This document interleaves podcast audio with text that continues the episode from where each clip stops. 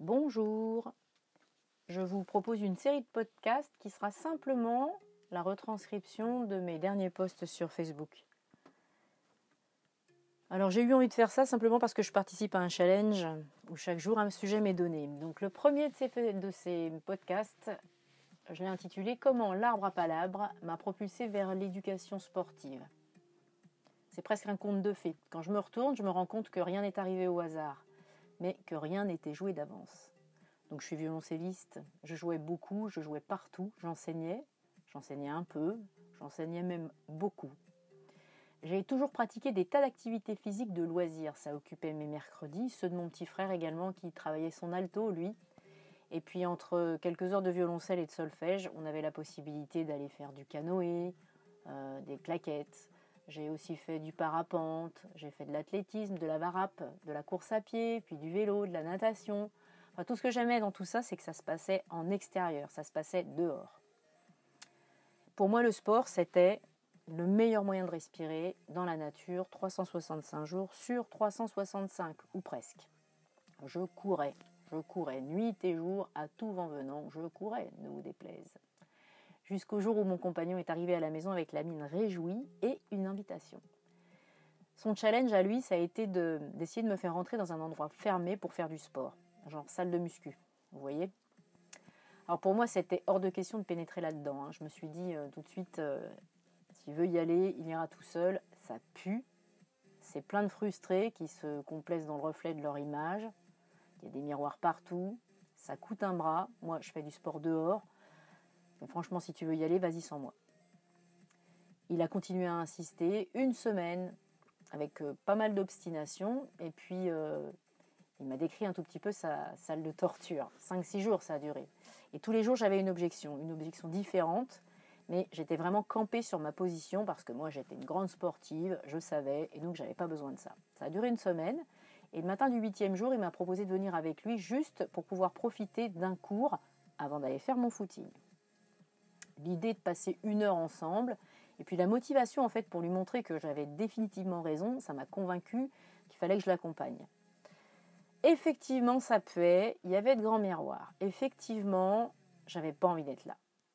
Les deux balaises qui étaient à l'accueil m'ont accueilli avec une étincelle de, plaisir, une étincelle carnassière, hein, celle qui a sur l'émail des dents, là, les canines.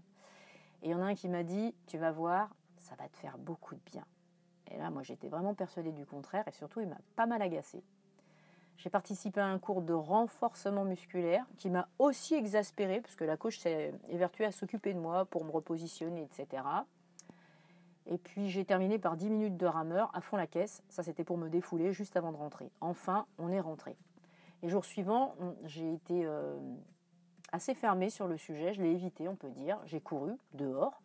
Ça a duré 6 jours. Et puis, de nouveau, mon compagnon m'a proposé de tester un cours. Il m'a dit un cours cardio cette fois. Du coup, j'ai dit OK. Et quand je suis arrivée au club, les balaises de l'accueil se marraient.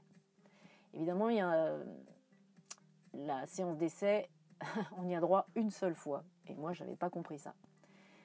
Mais enfin bon, ils m'ont accueilli quand même parce qu'il y en a un qui m'a dit on en a parlé toute la semaine sur le parking euh, avec ton ta moitié, on a discuté de tout ça. Euh, moi j'ai pensé ouais, c'est discuter de tout ça sous un arbre sans feuilles, tu vois, tes palabres, je m'en tamponne le coquillard.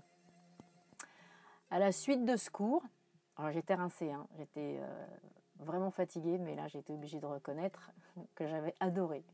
Le plus petit des deux balaises m'a proposé un café, puis il a commencé à me parler de sa fille qui jouait du piano, il m'a parlé de cuisine, enfin il a passé 10 minutes dans le même registre, et là j'ai signé. Sans qu'il me demande quoi que ce soit, j'ai signé. Alors que j'ai vu le truc arriver gros comme un camion, mais j'étais bien, j'avais envie de pouvoir revenir vite et souvent.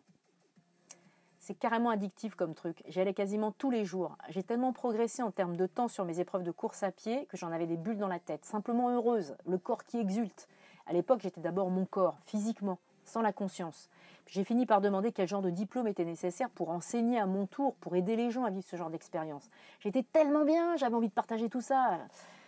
La chance, quand elle se produit, en fait, quand, elle arrive, il faut vraiment la saisir. Et quelques mois plus tard, j'ai retrouvé des gens qui avaient travaillé dans cette salle, Philippe et Sophie, qui m'ont accepté en tant que stagiaire dans leur, dans leur nouvelle salle. Du coup, j'ai suivi une formation. Euh, j'avais une tutrice qui avait l'âge de ma fille aînée, c'était trop drôle. Et puis j'ai obtenu le diplôme et j'ai eu la chance de pouvoir m'occuper de gens, spécifiquement des adhérents qui avaient des demandes particulières. J'ai adoré ça, j'ai adoré me lever le matin pour aller partager mes bulles de joie. J'ai rencontré beaucoup de monde avec des horizons complètement différents, des objectifs tous azimuts. Et puis après, j'ai eu envie de faire autrement. Je me suis connectée un peu plus intensément à ce qui me touchait au fond et j'ai suivi une formation de praticienne de Shiatsu Masunaga. Et ça, c'était pour essayer d'harmoniser les éléments qui constituent un individu. Embrasser la vie dans toute sa richesse. Relier ce qui fait la singularité de chacun avec son être profond. Ça, ça s'apprend. Ça s'apprend et ça s'appelle créer du lien. Et là, j'ai vraiment trouvé ma voie. Je me dis que je suis éducatrice, facilitatrice, pas triste.